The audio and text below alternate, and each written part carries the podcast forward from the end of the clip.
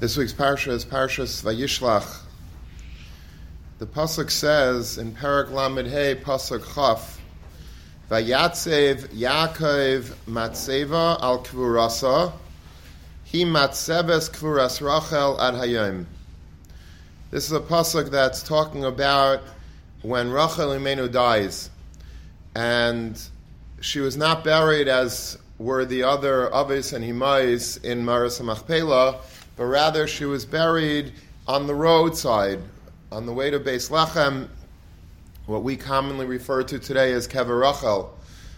And the pasuk says that Yaakov set up a matzeva al kvurasa. He made a, uh, a monument, a, uh, a stone perhaps on her makam kvura, a headstone, and it's matzeves kvuras Rachel ad hayim up until today, says the pasuk, meaning even till Hayim, it's a matzebes kvuras Rachel. It's the place that Rachel is buried. So first of all, we have to just mention a Vilna Gaon on this pasuk. Rabbeinu HaGra says that what the pasuk means is that generally speaking, when you go and you see uh, you go to a cemetery and you see people's matzevas, so quite often there's a lot of writing on it, or at least a little writing on it, and it basically describes who the person was, what the person did, uh, the accomplishments of the person, what was meaningful in the person's life, the day that uh, the person died, and uh, and the, the type of levaya perhaps that the person had. They gave him a lot of covet, b'maisai, sometimes it says, because we're afraid that, you know, maybe now the children, the grandchildren know who this person is, but in a hundred years from now, and two hundred years from now, people are going to come back to the cemetery and they're not going to know who this person is. So you want to give a little bit of description about who is buried here. The Vilna Gaon says that when it comes to Rachel Imenu, Rachel Imenu was such a tzaddikas and she was so well known for all of her tzidkus and what she did in her life that all of those words that would naturally appear on, a, on an epitaph were completely unnecessary. So all it says on the grave of Rachel Imenu is that it's Matzeves Kfuras Rachel. All you have to say when it comes to Rachel Imenu is and it's true, even at Ayim, there's that famous sign by Kever Rachel. All oh, it says is Kever Rachel. That's all you need to say. There's no description of who she was and what she accomplished and what she did and who her children. Everybody knows. Nobody. All you have to say is the word Rachel, and that basically sums up her entirety. Everything that you need to know is found in the word Kever Rachel. And that's what he says. He matzeves. You know what the matzev of Rachel Imenu was? He matzeves kivras Rachel. The fact that it's kivras Rachel arayim. That's all you need to say. Rachel is so emblazoned in the hearts and the minds of Klal Yisrael that more than say more than that is unnecessary. Sometimes the simpler the tombstone, the more chashav it is. You know, if you go to uh, Bnei Brak, and you visit Rav Steinman's kever. Rav Steinman was uh, the Gadol HaDor, he was nifter a few years ago, and he writes in his Sava, he writes, I don't want anything written on my matzeva. And they, they took that literally. Sometimes, you know, you get Paiskim to override when Gedalim say something. If you look at Rav Steinman's kever, it's mamish like came out a blank matzeva. His whole headstone is like empty and it just says his name and maybe the day that he was. It didn't say what he did. He didn't say it was the Gadol HaDor. It didn't say his svarim that he wrote. It didn't say the thousands of talmidim that he had and the yiras Shamayim that he instilled in Klal Yisrael and the Musar and the Adracha and the and the Machshava. It doesn't say anything. It just says his name and then it's all blank and then there's like the date that he died on the bottom. It's an amazing Musar just to see that. That was from his Gaidol HaNivas. He was so humble, but Rachel Imenu didn't even answer. Rachel Imenu, the pasuk is saying, says the Vilna Gaon, that you just have to say Kever Rachel, and that sums up. That's the entirety. That it's all we need to know. More than that, you don't. If you say words, sometimes it cheapens it. It says it makes it less. because Rachel Imenu uh, and Befrat, and Befrat holds a very special place in Klal Yisrael's cumulative heart.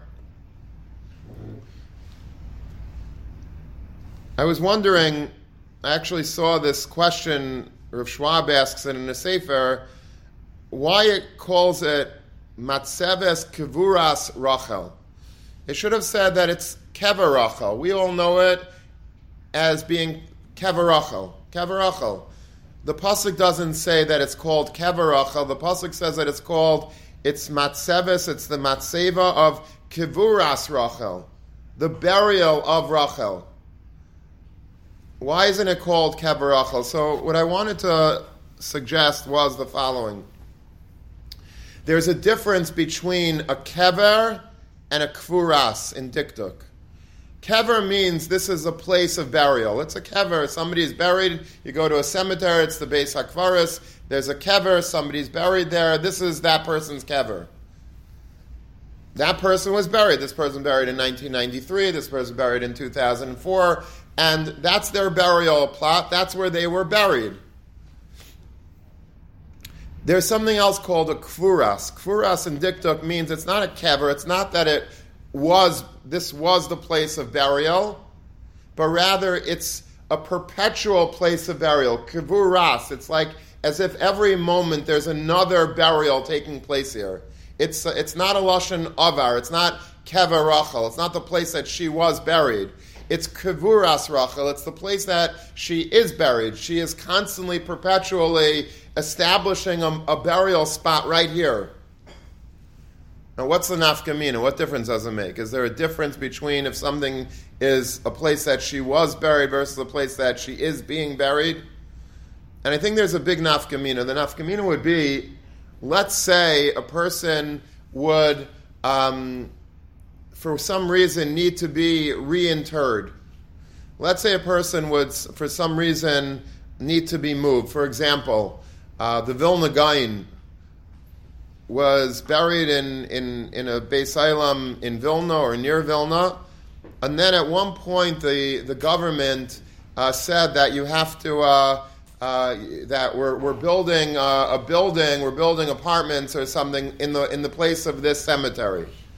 So it's a big problem. What do you do? How do you, the Vilna Gaon is buried there, and now the government is saying, "We'll give you, uh, you know, a couple of months. We got to reinter uh, whoever you want to." Now they couldn't reinter the entire cemetery, but the Vilna Gaon and a few other people uh, next to the Vilna Gaon, the Ger of Vilna, the Vilna Gaon's family, they were they were moved to a different cemetery. And today you can go to a different cemetery somewhere near Vilna, and, and you'll find that's the place of the kever of the Vilna Gaon.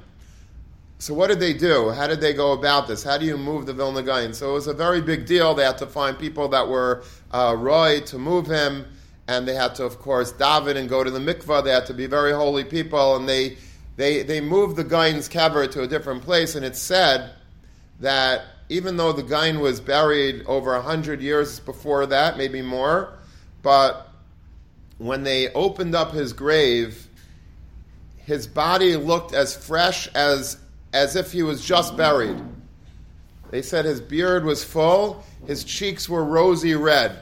That's what the that's what eyewitnesses that were there uh, said about the Vilna. Over a hundred years being buried in, in the ground in Vilna, and a hundred years later, maybe more, the Vilna Gaon's body was still as fresh as the day it was born, because that's what a tzaddik does not decompose. A tzaddik's body is holy, just like his neshama is holy, and it's mashpia on his guf, and so the guf is not is not uh, subject to the normal uh, the normal um, process of decom- de- decaying and decomposing as normally a body is. But the point is that sometimes you have to reinter people. It, it happens in, in life. Sometimes a person's buried in Europe, and I don't want my uh, grandfather to be buried in Europe. I want to bring him to Eretz or the whole family is moving to Eretz. They want their they want their father to be buried. It happens. You have to get a psak halacha to allow it. It's not always so pasha, but there are times that there's no choice but to move a body. If a place is a kever, then you could do that. There are heterim and halacha to move a kever. But let's say something is a kfuras. makom, which means that every second there's a new chaloi shem kever. That every second the body is like is is the body is perpetually in a state of re being buried in this place.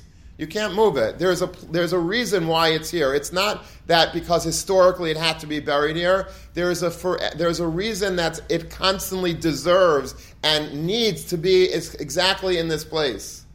That's kivuras. Kivuras means it wasn't an accident. It wasn't b'diavad. There's a reason for Rachel Imenu being buried in this plot, and we need her to stay in that specific place. It can't be moved. And I think that's what's going on with Kever Rachel.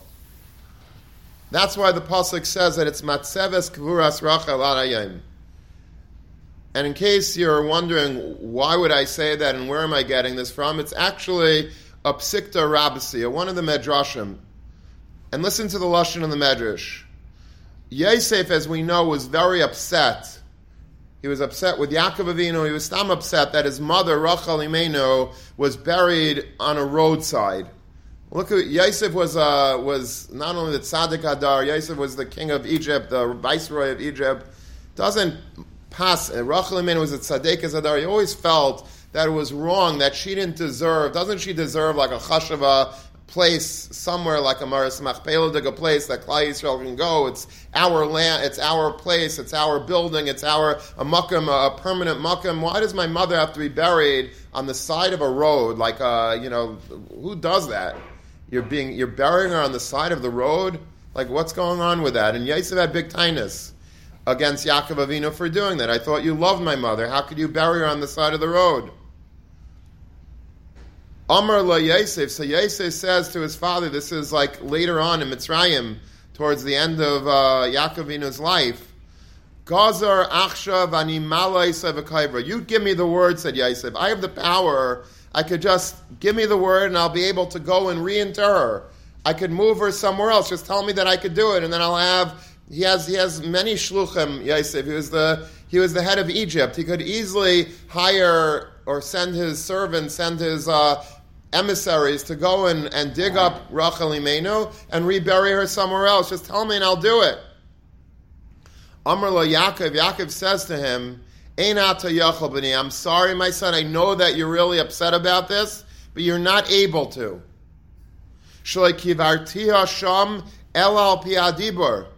When I buried her there, it was al piyadibur. It wasn't accidental. It wasn't because she died here, so I have to bury her here.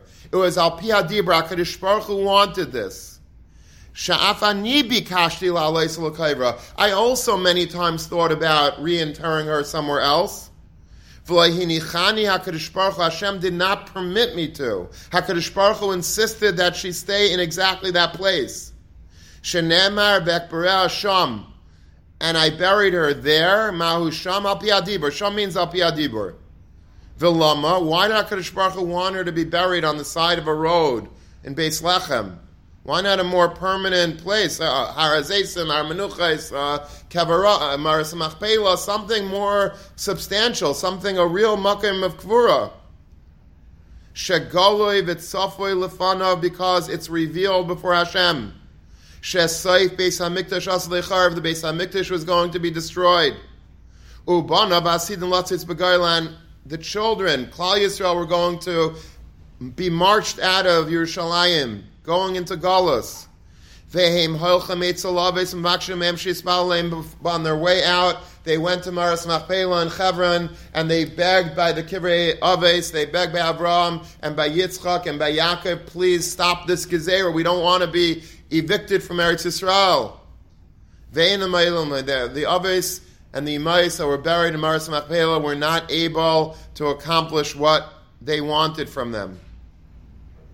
The Kivan Shem Holchem Baderach, and now they were on their way out of, of Hebron, and right on the road out of Hebron, we know not not too far from Hebron is is Beis Lechem, is uh, is Kever So Heim Boen Umechabkin Kfuras Rachel. They went and they started hugging and embracing the Kfuras Rachel. And she stood and she asked mercy from Hashem. Vaimeres Lefanav, and she said before him, Rabbeinu Shalom, Shema B'Kol B'Chiyasi, listen to my cries. V'rachem al Banai, and have pity, have compassion on my children. Miyad HaKadosh Baruch Hu Shemea B'Kol Tfilas, and immediately HaKadosh Baruch heard her cries, her voice. Minayin, how do you know that?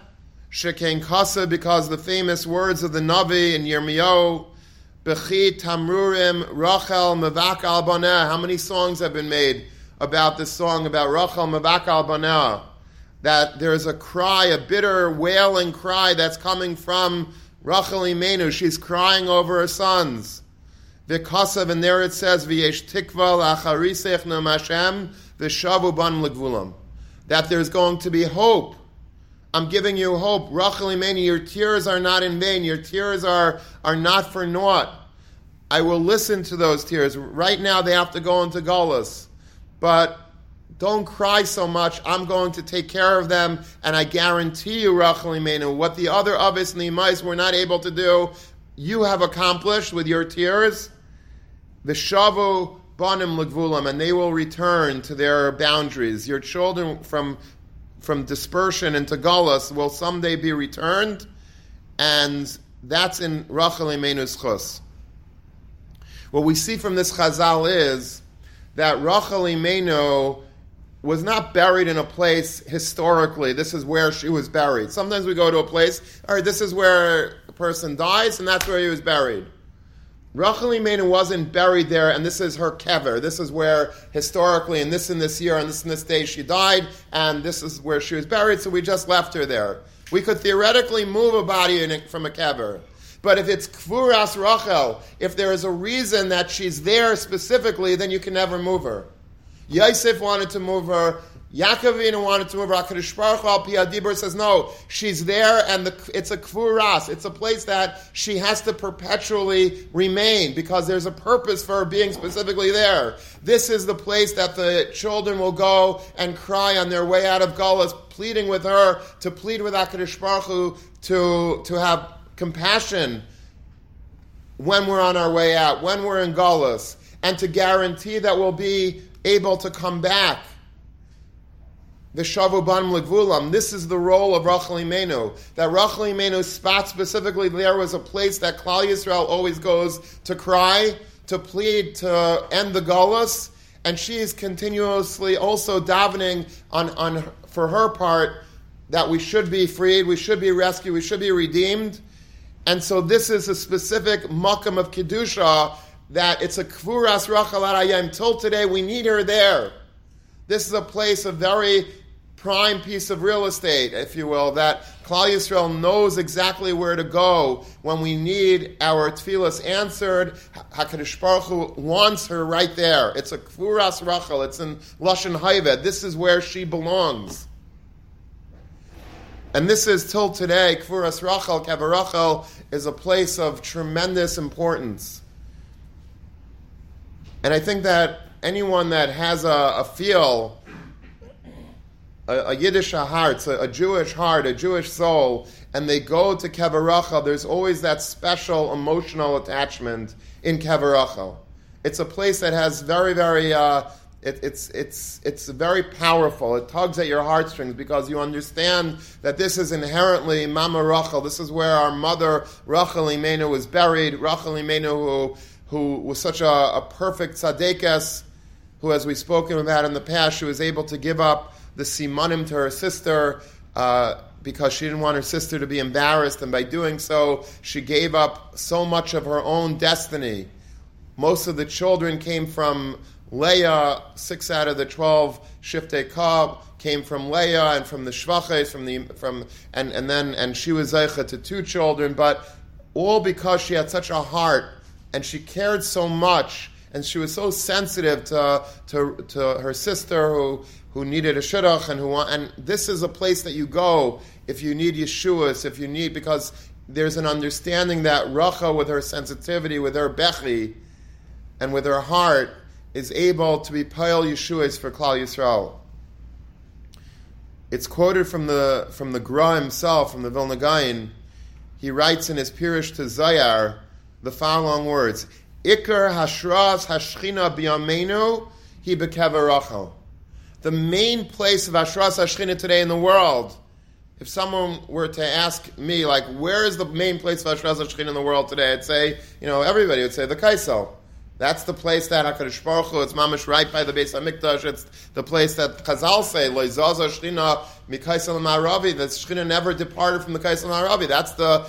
But the the Vilna Gaon, who is a little bit more, uh, who knew, you know, he had a, a very keen sense of where the Shechina was.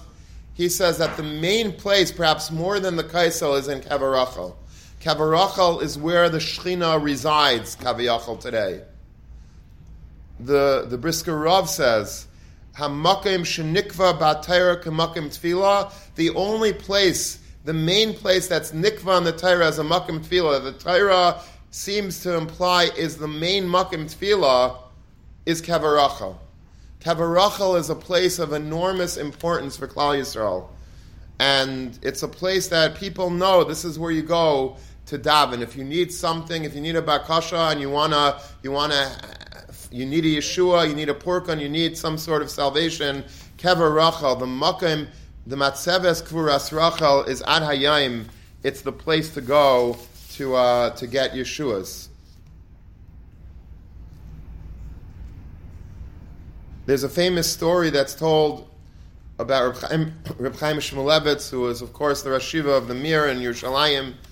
And Reb Chaim had a tremendously sensitive heart he would always get choked up, no matter whenever he'd give a shmooze on certain things. He would he would relate like to the Imais, he'd relate to the Abbas, he'd relate, relate to figures in Tanakh on a personal level. And he would start crying and bawling. He was extremely sensitive. And he would go very often to, uh, to certain uh, Tzadikim.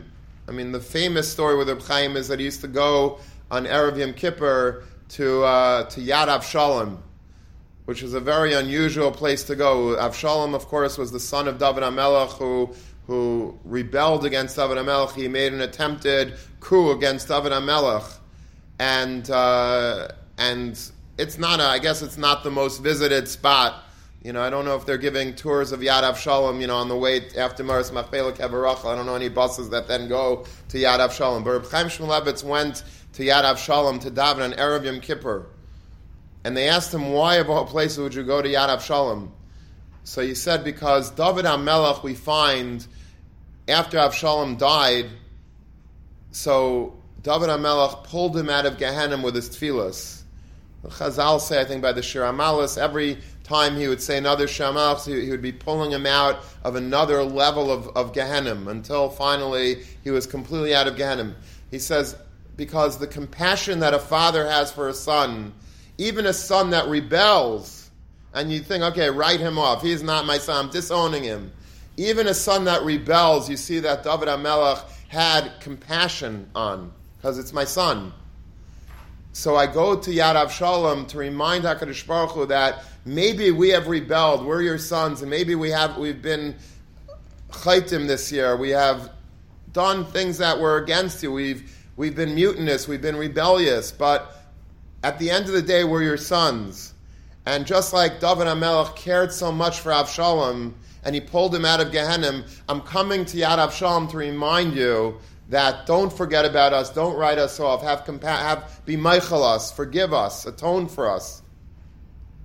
But when he would go to Kever and he'd have a whole list of chaylim and people that needed shidduchim, people that were nitzrachim, he would start crying already in the van, in the car on the way to Kever Rachel.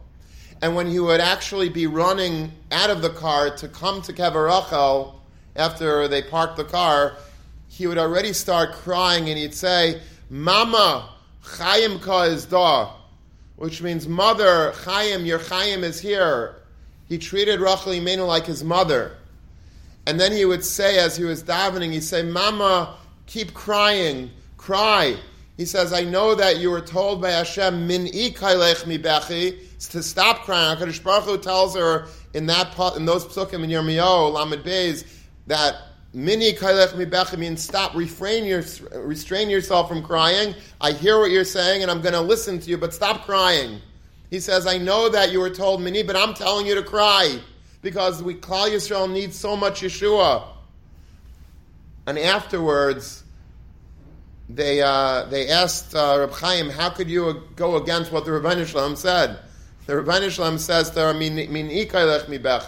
How do you go and say that you should cry when Hashem said to you not to cry, to her not to cry? So he answered a classic answer. He says, he says a father can tell a daughter to stop crying. He could plead with her, min mi. But a son could ask his mother to cry. A son has a kayak to tell his mother, please, mom, you have to cry for me. A father can tell his daughter, can plead with a daughter to stop crying. A father can't take it when a daughter's crying. But a son sometimes needs a mother to cry. I'll tell you a beautiful story. You know, in Lakewood, in Beis Medrash Govoha, there is a, uh, you know, thousands and thousands of people that are learning, and uh, there's something called a chavrusa tumult. Sometimes if you if you buy certain papers like the Yated, they have always pictures before the Newsman or at the beginning of the Newsman, they have pictures in Lakewood of the Chavrusa Tumul, like an aerial view of hundreds, maybe thousands of, of guys, you know, outside of the building in Lakewood, outside of one of the many, many Bati Medrash in Lakewood, and they're all like congregating. There's a big tumul going. It's called the Chavrusa Tumul, very famous. And what it basically is, it's basically a, a, a you, you, need chavrusas. You need a first Seder chavrusa, second Seder chavrusa, night Seder chavrusa, and uh, after night Seder chavrusa, Shabbos, yeah, whenever you need chavrusas. So this is like a market. It's like a shuk for chavrusas. So there are people going around. Do you have a first Seder chavrusa? No, I need one. Okay, I know Chaim. Uh, Chaim needs one too, and you shot them together. And and and and there was one guy in yeshiva who was not the best guy in Lakewood, believe it or not even though when it comes to shidduchim, everyone's the best guy in Lakewood. But there was one guy who was, you know, he was a nice guy and he tried, but he wasn't in, in any way the best guy in Lakewood. But yet he always was able to get amazing chavrusas. He was always able to get first seder like the best guy and second seder the best guy, and night seder the best. He always like pulled off like a hat trick of like uh, amazing the best chavrusas. And they didn't know. There was one guy that always like was curious to him, like, why is this guy always always batting a thousand with chavrusas? He couldn't understand it. So he followed him by you know the day of the chavr. He had his chavrusas, I guess, taken care of, and then he just like he just like was like spying on this guy from afar. Like, what's he doing special? How is he always pulling off getting such chashav chavrusas? So anyway, he, he went. He just like walked out into the open market there, and he got the best guy. One guy came over to him. Are you looking for a first aid? Yeah. Okay, this guy's available. The best guy is available. First at a second a night set, boom, boom, boom, and he's taken care of. Like in ten minutes, he was all he was good, and he mamish had the best chavrusas arranged. So it's so strange. How is he doing this? And then he continued following him. He went into the building. He went into the Beis Medrash building. This is before the days of cell phones and it was and and in the olden days they used to have something called a payphone. Payphone is a place like it's attached to the wall like a phone, and you would put like a quarter in or a dime even uh, in the earlier days, and uh, and you, you call based on that. You know, you call if it's a local number, you call. If you can make a collect call, it's, it was basically, and then there were phone booths. Uh, you know, like little booths that you open up the door and you go in. I'm sure you've seen pictures of it. So he went downstairs, this bacher that, that like just cleaned up his chavrusas, like one, two, three, and this other boy was like following him. And he goes into one of the payphones, and he puts a puts a dime in the in the payphone. He makes a call, and he says, "Ma, you could put your tillim down. I got my chavrusas." Sometimes, you know, a mother is able to accomplish a tremendous amount for a child. You could tell your mother to cry, to daven for you, I need something. And when a person is able to do that, that gives them the ability to accomplish great things. When we go to Kever Rachel, it's not just another another person that you go, another tzaddik's kever. There are many tzaddikim you could go to, many tzadkanias that you go to. But there's really one primary address that you can go and ask your mother to cry for you and ask your mother to plead in Shamayim on your behalf, and that's Kever Rachel. Kavarachal is like the Brisker said, it's a place that's miyuchad for tefillah. It's a place that you go and you daven, and the Shaarei Shamayim are psuchas to you.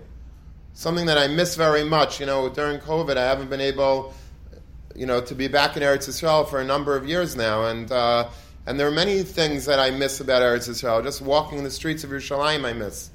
But one of the greatest experiences every single time is to go to Kever Rachel. There's always so much. There's so much electricity there. There's so much power in that room. I'll tell you another story about Kever Rachel there was a great tzaddik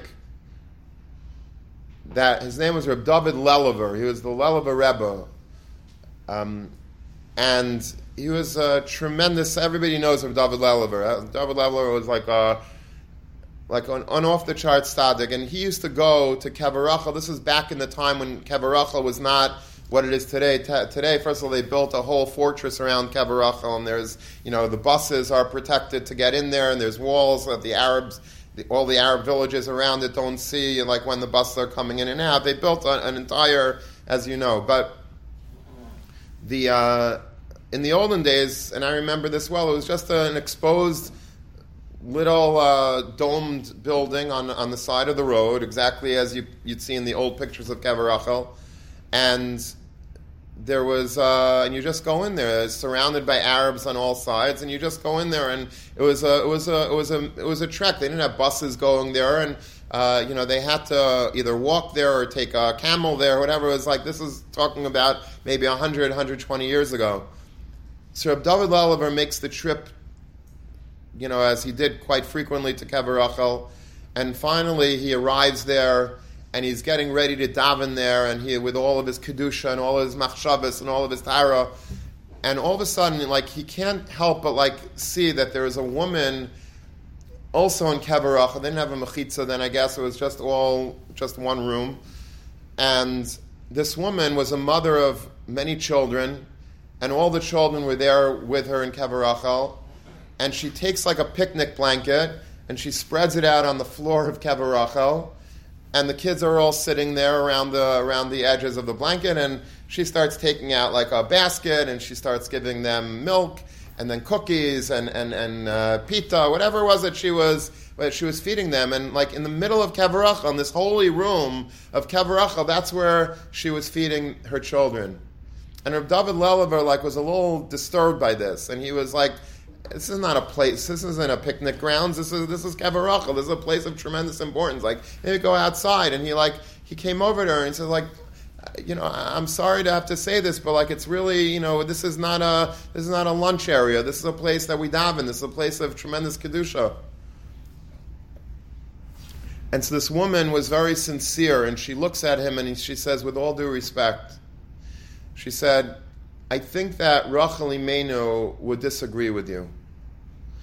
She said, I think our Mama Rachel would be pleased that we are eating and resting here. Meaning, if you're looking at it as a, as a makam of Kivrei Tzaddikim, you're right. You wouldn't go on Har Menuchas to Reb Moshe Feinstein's kever and start having lunch there.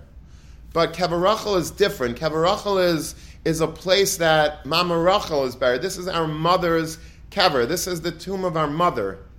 And as a mother, a mother cares about a child. A mother cries for a child. A mother is happy if a child is well fed. A, chi- a mother is happy if a child is well rested. So what rules apply to all other kvaras does not apply. This is a kvaras rachel arayim. This is a place, a special place, a different place.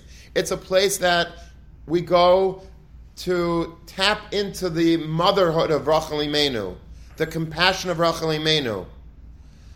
And when this woman told this to Rabbi David Lelever, he was so moved and he was so taken that he made it his minhag from then on. Every time he would come to Kever Rachel, he would bring food and he would give out food to all the people that were in Kever Rachel, in the, in the Kever itself, because he so understood how right this woman was and how wrong he was. This is what Rachel Imenu wants. Rachel Imenu is our mother. She wants, she gets nacha seeing, you know, that a child is cared for, a child is eating properly, a child is sleeping properly. That's what gives a mother nachas. So, this is a very special place. Kavracha is a very, very special place, uh, without any doubt.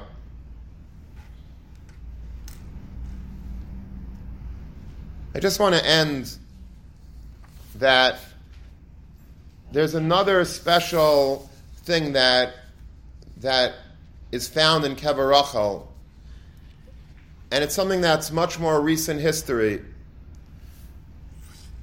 In 2003, I believe it was, during those years, the early 2000s, it was a very, very difficult time in Eretz Yisrael.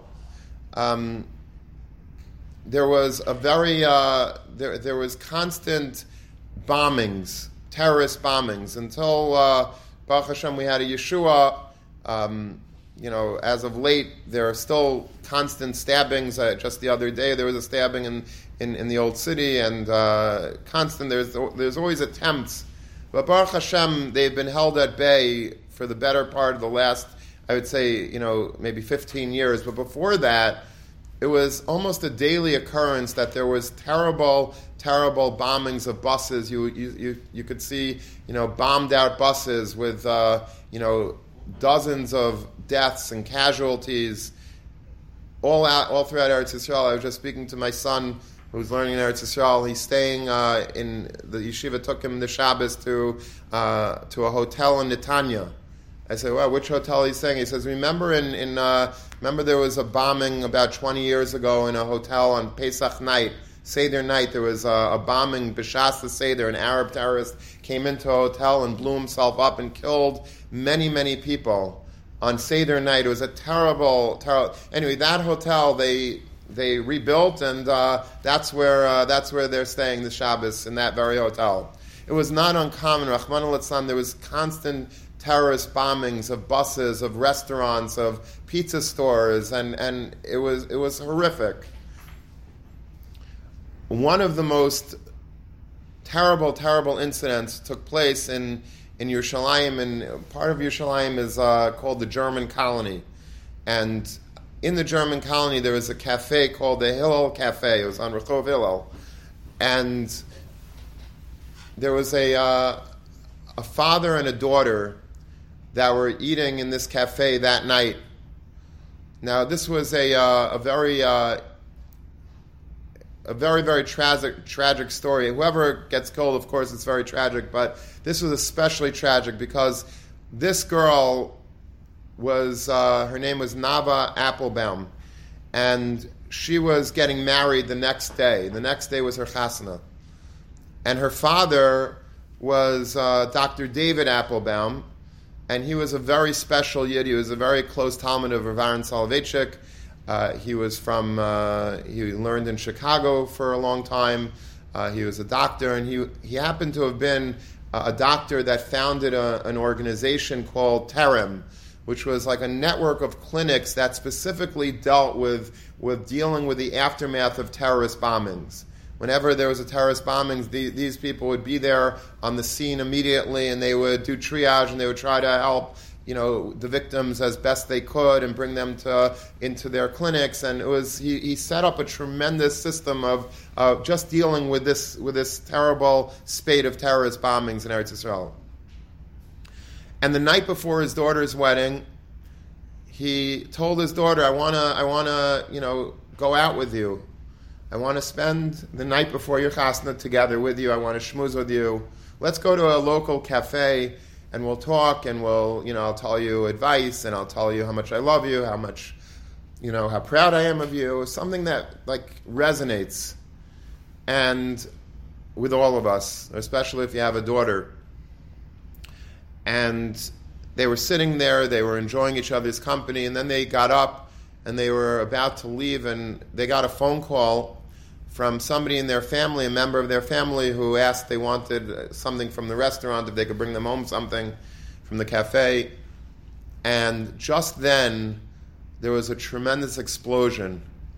So they heard on the phone, the family heard on the phone the explosion, and they immediately ran to the cafe, and there was a, a an Arab terrorist blew himself up at the entranceway into this uh, cafe, and it was a horrific scene of carnage. And they were rushed to, they rushed everybody to a hospital, and the family went there, and, and the family, the wife of Dr. Applebaum happened to have been, you know, looking all over the hospital to see, like, it, you know, is her husband there, is her daughter there, what's going on?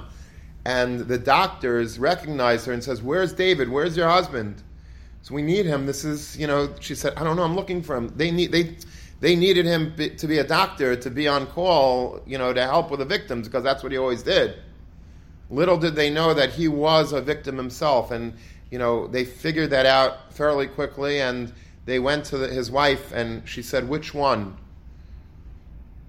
They, she saw that they were had something terrible to tell her, but they, she never fathomed that it could be both, her husband and her daughter. And sure enough, it was. And so there was a, a huge levaya you know, burying a kala on, on the day of her chuppah. It's like mamish, uh, you know, sounds like a chazal from Maseches Gittin, like something that might have happened during the time of the Churban Bayis Sheni. But this happened in our lifetime. And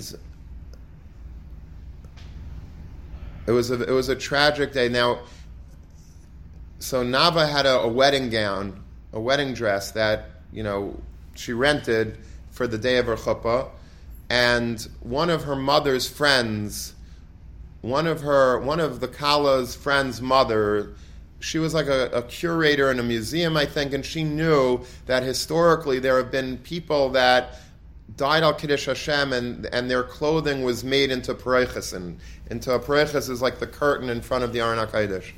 And she suggested very delicately to the mother that maybe it would be appropriate to somehow take that wedding gown and to make it into a uh, into a into a pareiches because this is has it has been done historically. It's such a you know it's such a sad tragic story that that it'll inspire a lot of people to cry and to daven well.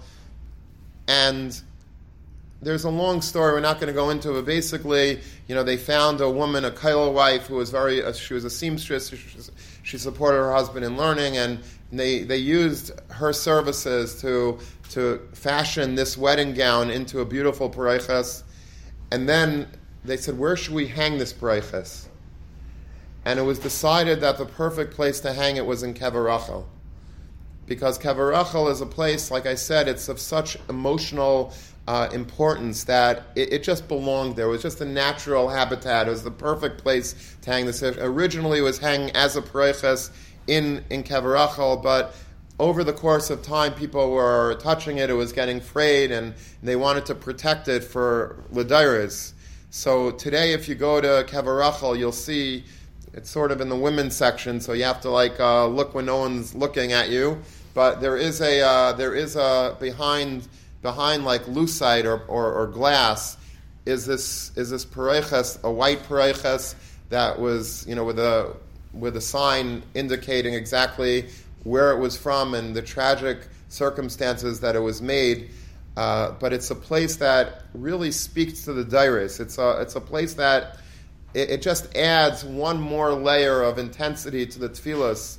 When you go to Kever Rachel, when you're trying to be mishtateach al kivrei Rachel imenu, when you're trying to prostrate yourself, um, prostrate yourself before a kever to cry and to and to sob and to and to and to and to plead that Rachel Imenu, this chus of Rachel Imenu should be a medis for us, that she should stand in good stead for us, as she has always done for Klal Yisrael throughout the Daires. And it's a, it's a place that we miss greatly. It's a place that Amir Hashem, when we will be Zaycha to go back to Eretz Yisrael, it should be one of the first stops that we make is to, to cry by Kever Rachel, to daven for all of our personal needs, for all of Klal Yisrael's many, many needs. And amidst Hashem, the ultimate need that we have, which will answer all of our requests and all of our shortcomings, is of course Vishavu Banim Legvulam, that Baruch Hu should listen to the never-ending Bechi of Rachel Imenu, that and, and answer us that all of our children, all of all of Klal Yisrael should once again be returned to their boundaries. We should all be zeichet to kibbutz galuyos, to Mashiach's arrival. May it be soon. May it be in our time. Amen. Amen. Have a wonderful Shabbos. After, after I was a boy, I was in the class. He was in the class ahead of me. behind me.